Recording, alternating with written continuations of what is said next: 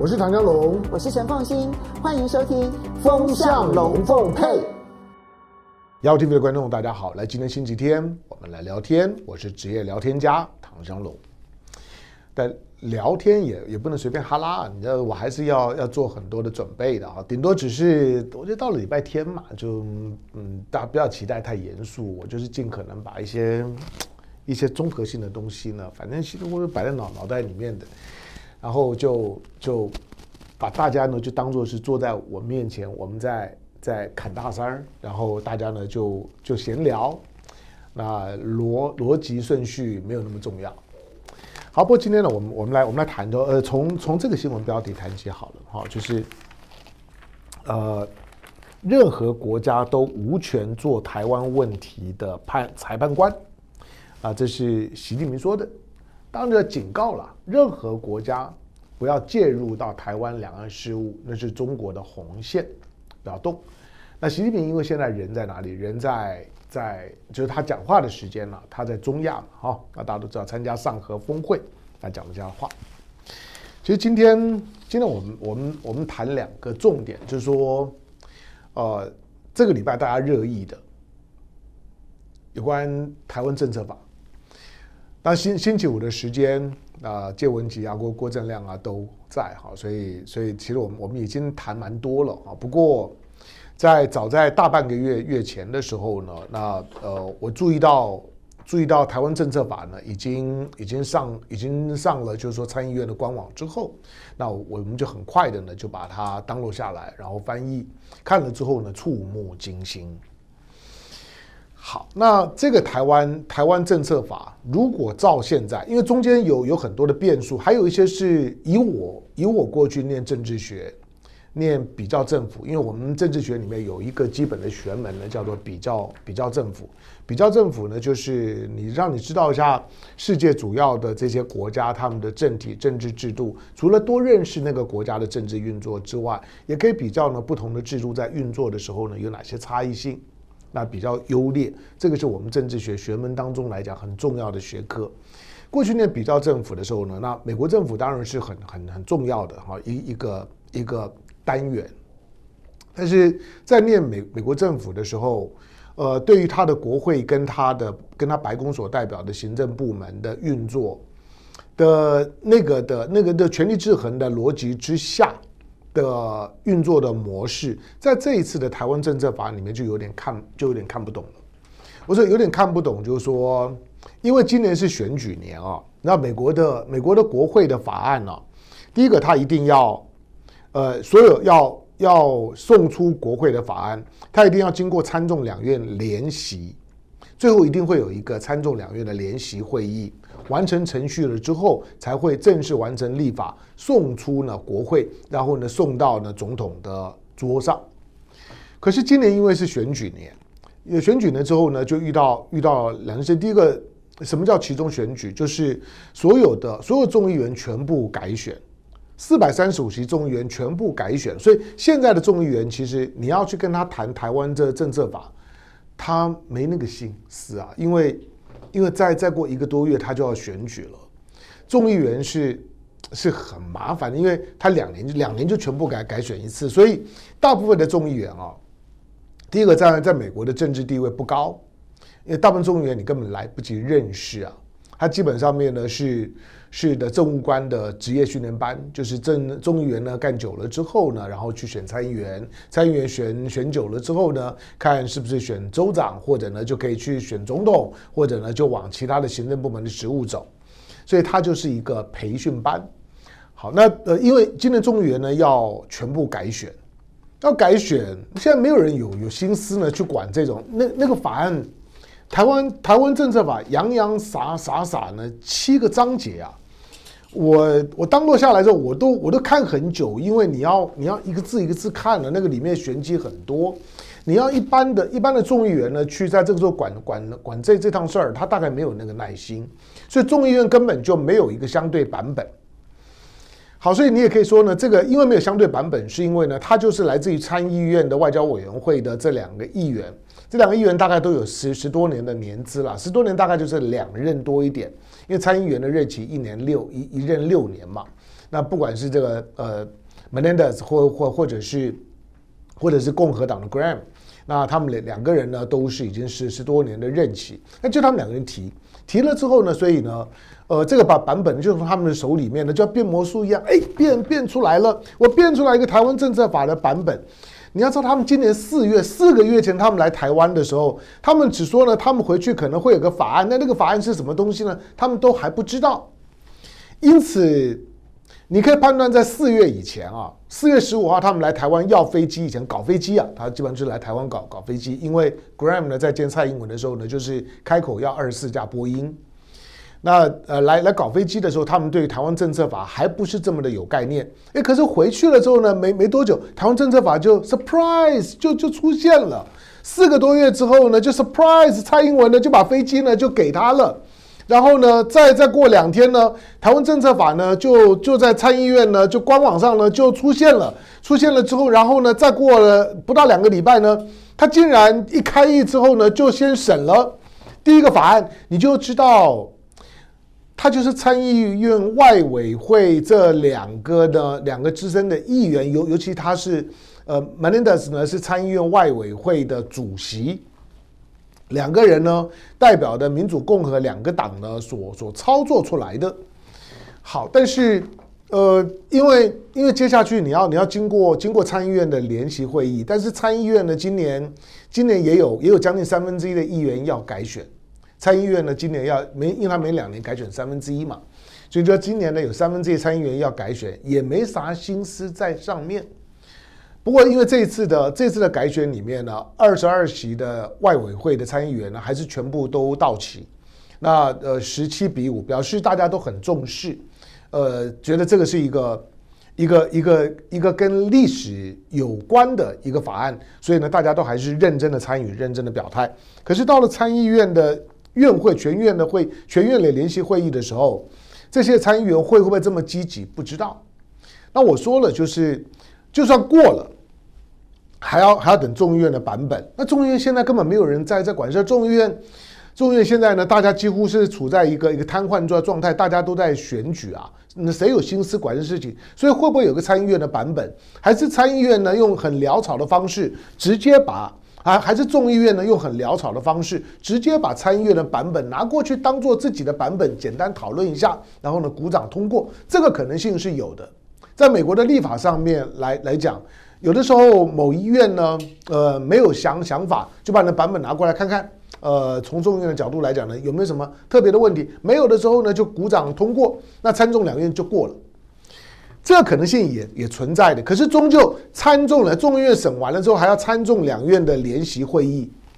那因为众议院的选完选完了之后，十一月十五号啊，众议院就就是新的众议员就报到了。新的众议员报到了之后呢，你知道就是照美国的美国的国会的制度，新的众议员报到了之后，原来法案就不算。那同样的就是说，就算众议院你先先不考虑，参议院也会遇到相同的问题。参议院呢，到明年的一月份的时候。这个会期一结束，他的所有的法案呢是是不是不保留的，是就是届期是不连续的。到下个会期开会的时候呢，这个法案呢都不算了，都得要重新提，重新跑一趟立法程序。所以在这个时候呢，这两个参议员呢，这个时候的提法，那呃看起来又又很又很急，他们两个是真的很急，就是要兑现对台湾的承诺嘛，因为。飞机都给了，你能够不兑现吗？所以这两个参议员呢，就很快的呢，就就照表操课就通过了。好，但是不管怎么说，就说这个接下去在程序上面啊，都会有很多的吊诡跟不确定的地方。呃，他能能不能够呢，很顺利的在这个会期离开美国国会是一个问号。离开国会之后，当然就要看白宫的表态啊。我也我也我也不想表态，不想讲太多话，那怎么办呢？我就放着，就当当没看看看到，呃，你就放桌上吧，放桌桌上之后我就不理你。一个月以后，那但是不能放放放太久，一个月以后呢，它会自动生效。换句话说，如果你可以，你可以先搁置一个月的冷静期，但是一个月快到的时候，你还是要表态，你到底支不支持？你不支持，你就要你就要否否决它，否决它之后就进到第二个的程序阶段。你否决了之后，理论上来讲，否否决就否决。可是如果国会部门有很强的动机说我不接受你的否决，国会再把法案拿回来再表决，而这个时候呢，国会竟然有三分之二的国会议员再否决了总统的否决。如果三分之二议员再否决了这个否决之后，总统的否决就无效了，这个法案就过了。这个呢是后续要观察的。我把程序的部分先讲给大家听。好，但是终究呢，这个法案除了法案的内容，我想大家谈很多了。我我说了，它是一个，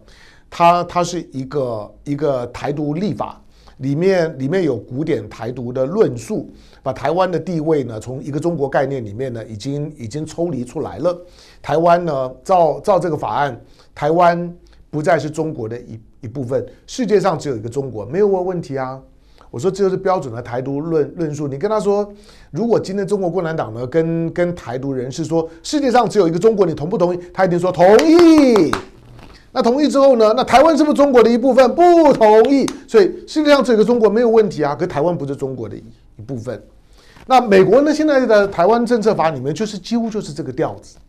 所以我说，它是一个古典台独理论，台湾地位未定论，古典的台独理论。台湾呢是台湾的地位呢是二战呢之后呢美国军政府的托管区，那仍然呢应该是现在呢台湾台湾仍然应该是属于呢美国的军政府，那那要要要管理的区域，这个是呢老台独，尤其在过去的台湾民政府黑熊部队呢他们呢所主张的。好，但是。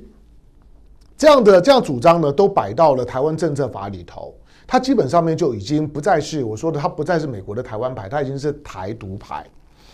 好，那当你美美国做到这个样子的时候，那北京会怎么做？大家会说，那北京一定打。我我第一个我我呼吁就是说呢，不管你的政治立场是什么，你先不要这样想，就像。因为尤尤尤其是如果你是大陆的或者海外的统派的观众，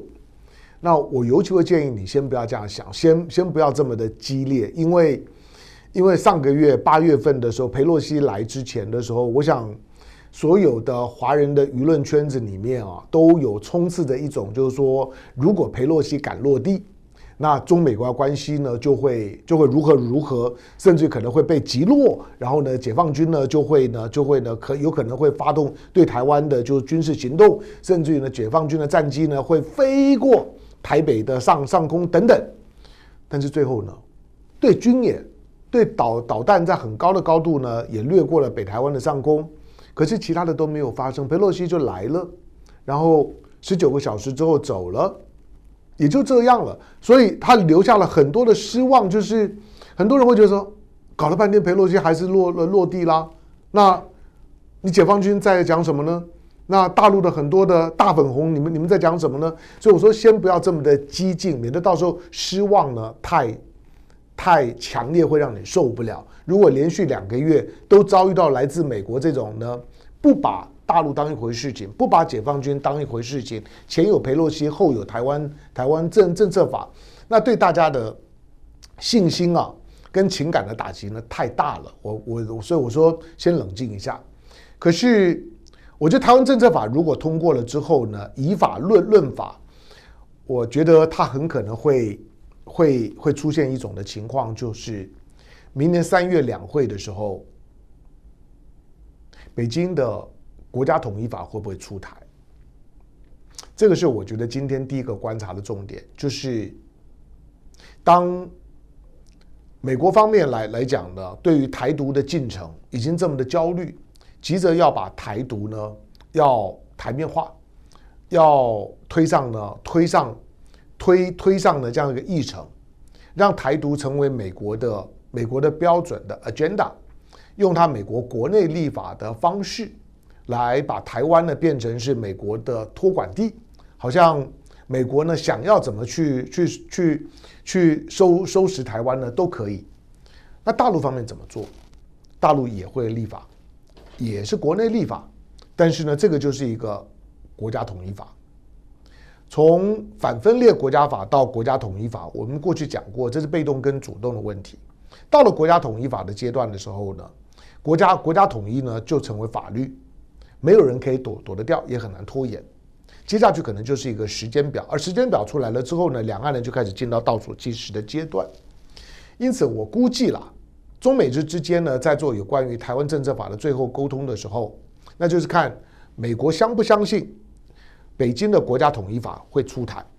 国家统一法呢，如果出台，那美国相不相信这个国家统一法所设定的时间表？相不相信北京呢？或者说解放军的 credit，当他要做一件事情的时候呢，他绝对不吹牛，他一定会做。这都关乎到呢美美国的认知。好，那如果说国家统一法出台了之后呢，那中美台呢真的就开始进入到了进入到了就是说呢时间表，就是那个倒数计计时的码表呢就启动了。启动了之后，大家就开始做军事斗争的最后的战争准备。你看到的台湾政策法里面有很多触目惊心的部分呢，都都都是呢都是。呃，你可以说是美国版的台湾总动员法。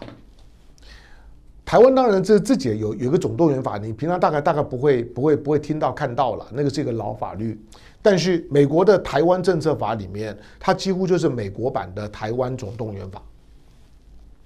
那一旦到了总动员的时候呢，美国呢就就是几乎呢就是要要求台湾呢全身都脱脱光给美国看，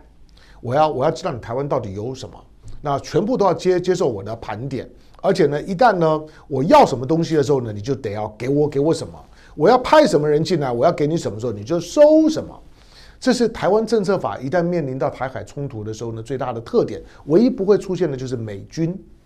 就是美军不会直接在台湾出现，成为呢成为炮弹、子弹的的靶子，不不会。讲到这里，你会发现跟乌克兰是不是很像？美国全力的投入，帮你训练，给你给你装备，给你情报资源，但是美军不会进来，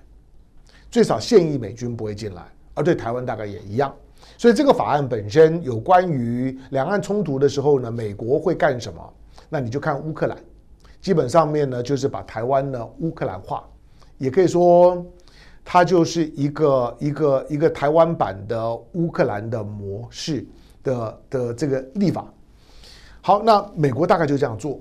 北京方面来讲，我说了，除了除了军事斗争准备之外，除了呢两岸之之间很可能呢，包括了像是 ECFA 等等这些法案呢，都会都会因此呢会受影响，甚至两岸之间的正常的经贸都可能会受影响之外，国家统一法的出台可以拭目以待。只要有台湾的政策法，我估计国家统一法统一时间表一定跟在后面。好，但是。美国方面来讲，可能就是让大家觉得说，他他真的准备准备要跟解放军打一仗嘛？你看，当我在录录这段视频的时候，这个周末的时间，那大陆方面呢，正在从从韩国呢迎接第九批迎接第九批的抗美援朝的烈士的遗骸，要已经回到中国了，好，那准备呢要入要入殓，那。那那那当然是一段一段在赞美英雄，英雄回回家歌颂英雄。那个呢，那个那个是从一个国家对于军人的备极哀荣的处理。可是坦白讲，战争何其残酷，在抗美援朝战争结结束七十年之后，他们才回到故故土，那都已经是都都都已经只剩骨骸，都要经过很详细的比对，遗物也要经过很详细的比对跟确认。那虽然这两年时间，不管是电影，像是《长津湖》啊等等，都在都在凸显，就是说大陆呢在在进行一场的一场的，就是说民族精神教育，强调就是解放军是跟美美军呢打过仗的，而且不怕，而且最后的结果，就算不能说呢解放军赢了，但最少也不输。可是平心而论，在当在当时没有制海、没有制空权的情况之之下，解放军的抗美援援朝的部队呢，牺牲是非常惨烈的。大家当然不希望看到这一幕，所以所以呢，中美之间呢，会我会不会在二十一世纪的今天呢，会再有一场的战争？如果台湾关系法通过之后，我相信这是大家关注的焦点。那难道解放军要要凭一己之力去面对除了台军？美军、日军，甚至于呢，在附近呢，还有呢，还有韩国。那难难道呢，在第一岛链呢，要直接面面对美国吗？这里面就还有另外一个角色，就就是俄罗斯。俄罗斯在最最近的上合上合峰峰会里面，跟习近平见面的时候，这是今年俄罗斯第三次对台湾问题表态。我说普丁啊，第三次对台湾问题表态，而且这次当着习近平的面，对于对于呢这个表态呢就更清楚，就是刚刚我们说的，习近平说任何国家都无权做台湾问题的裁判官。普丁呢重申他奉行一中政策，谴责美国在台的挑衅行动，同时呢他甚至于呢珍惜中国在乌克兰问题上所持的平衡立场。普丁在这段的讲话里面哦，对于中国的理解。跟支持啊，已经到了无以复加的地步。就是除了呼应中国在此刻呢，对于台湾问题的表达，强硬表达，警告美国，你你不要介入。同时，中国对乌克兰的问题呢，所表现的那种的平衡，就就是不想过度表达。普丁呢，竟然也表示理解。那甚至于强调说，当习近平跟普丁呢在在中亚见面的时候，中俄两国的海军。正在呢举行今年的海上的海上的巡巡巡航，那这种的军事动作以及对于特定的政治立场的表达，台湾立场的表达，他几乎也在告诉大家就，就是如果台湾关如果台湾政策法通过，那中国会怎么做，美国会怎么做，而做了之后，中美之之间如果发生冲突的时候，就会出现第二个问题，那就是。那就是俄罗斯怎么做？俄罗斯会不会在后面呢？去牵制日本、牵制韩国，甚至于牵制在冲绳的美军？换句话说，如果中美之间发生冲突的时候，俄罗斯会置身事事外吗？这个就就就是另外一个大问题，就是美国所想象的，就是对于要联手日本，呃，以以就是说美日安保。那台湾有事就是日本有事，日本有事呢就就是美国有事，就是美日安保有有事，意图呢用这种的这种的推论的方式呢，把台湾呢包进美日安保框架里面，让让台湾呢成为一个一个美日安保架构的隐形的保护区。但是从解放军的角度来讲，以为这样可以吓阻北京，万不得已的时候用军事手段呢去解决两岸的统一的问题，这个是美日。的政客们的标准的讲法，但是这里面就忽略了一个俄罗斯的元素。我觉得所有的亚洲国家，尤其是东北亚国国家，大概都要有一个基本的认识，就是俄罗斯来了。俄罗斯已经来亚洲了。在日俄战争，日俄战战争呢是让俄俄罗斯呢，俄罗斯对亚洲呢失去兴趣，也失去信心的一场的战役。那是一百多的多年前。那场日俄战争，日本打败了俄罗斯。俄罗斯之后就就觉得远东非久留之地，他也就没有经营远东，他把重心呢，过去一百年重心都摆在欧洲。可是呢，一场俄乌战争又把俄罗斯呢从欧洲又打回到亚洲。所以两场的战战争让俄罗斯前一场让俄罗斯从亚洲呢撤回到欧洲，一场俄乌战争又让俄罗斯呢从欧洲呢又回到了亚洲。俄罗斯回来亚洲这件事情。会是，会是未来。我觉得亚洲尤尤其是东北亚的重大事件，那迎接一个俄罗斯实质参与的东北亚的地缘政治，会使得所有有关于这个地方，包括台湾在内的地缘问题的可能会有的处理方式的思考，都从此不同。好，那最后我只是。提醒，这场的俄乌战争呢，打到现在，呃，俄乌战争其实其实它主要分成三个面面向，它其实是三场的战争，一个是战场上面的军军事战争，一个是金融面的金融战争，以及俄罗斯呢所能够操控的能源战争。这三场的战争呢，打到打到现在，军事上面，现在俄罗斯跟乌克兰还在僵僵持，一半一半吧，俄罗斯还是。居上风很多了，毕竟俄罗斯还是占领了乌克兰百分之二十左右的领土。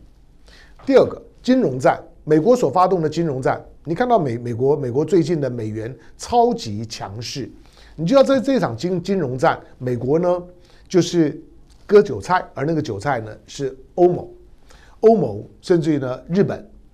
都被呢割得非非常惨，大量的资金一场战争之后，大量的资金呢回笼美美国，回笼美国除了除了抵消到美美国的通膨以外，最重要的是让让其他的国家的币值大贬。美国呢解决了自己的金融问题，但是把烂摊子呢留在日本、留在英国、留留留在欧盟。第三场的战争呢是能源战。能源战本来以为说呢，俄罗斯呢不管金融战、能源战，美国本来盘算都都认为俄罗斯呢都会吃大亏，结果没想到俄罗斯撑下来了。金融战它也撑撑下来了，卢布是超强货币。能源战它也撑下来了，它在在国际社会当中来来讲，抵制俄罗斯能源的非常非常少。欧盟的抵制呢，最后呢，最惨的还是欧盟。所以不管是金融战、能源战、军事战，这三个三三个战争的视角，受害最重的呢，都是欧盟。因此，欧盟现在还在苦撑。估计这场战争呢，如果再拖久一点，我认为欧盟的态度是最值得关注的。所以现在呢，非常难解的国际政治的难难题，这个泥淖。如果要开始出现一个一个一个能够能能够解开的纽纽扣，那个纽扣大概在欧盟身上。因此，未来的一段时间可以关注一下欧盟的动向。欧盟如果态度转变了，那这场的冲突所带来的灾难式的全球的混乱才有机会反转，才有机会缓和。不过眼眼前，因为这件事情还没有发生，那在台湾的视角上面，那我就建议大家。这个台湾政策法，如果美国敢这样子通过，那台湾就必须要准备国家统一法，跟台湾一直不愿意见到的统一时间表。那个时间表出来了之后，你就会听到战争的滴答声，那个定时器的声音就会越来越接近，越来越清楚。台湾的人心能够经得起那个战争的滴答声，在你旁边像是催命符一样的，想多久？我个人是一个很大的问号了，希望不会有那一天。但是眼前政治人物的智慧，我认为已经没有办法找台阶下，也没有办法呢找到呢缓和的缓解之道，因为没有人在还脑筋了。好，那只能说大家祷告吧，希望平安，周末快乐，下回见，拜拜。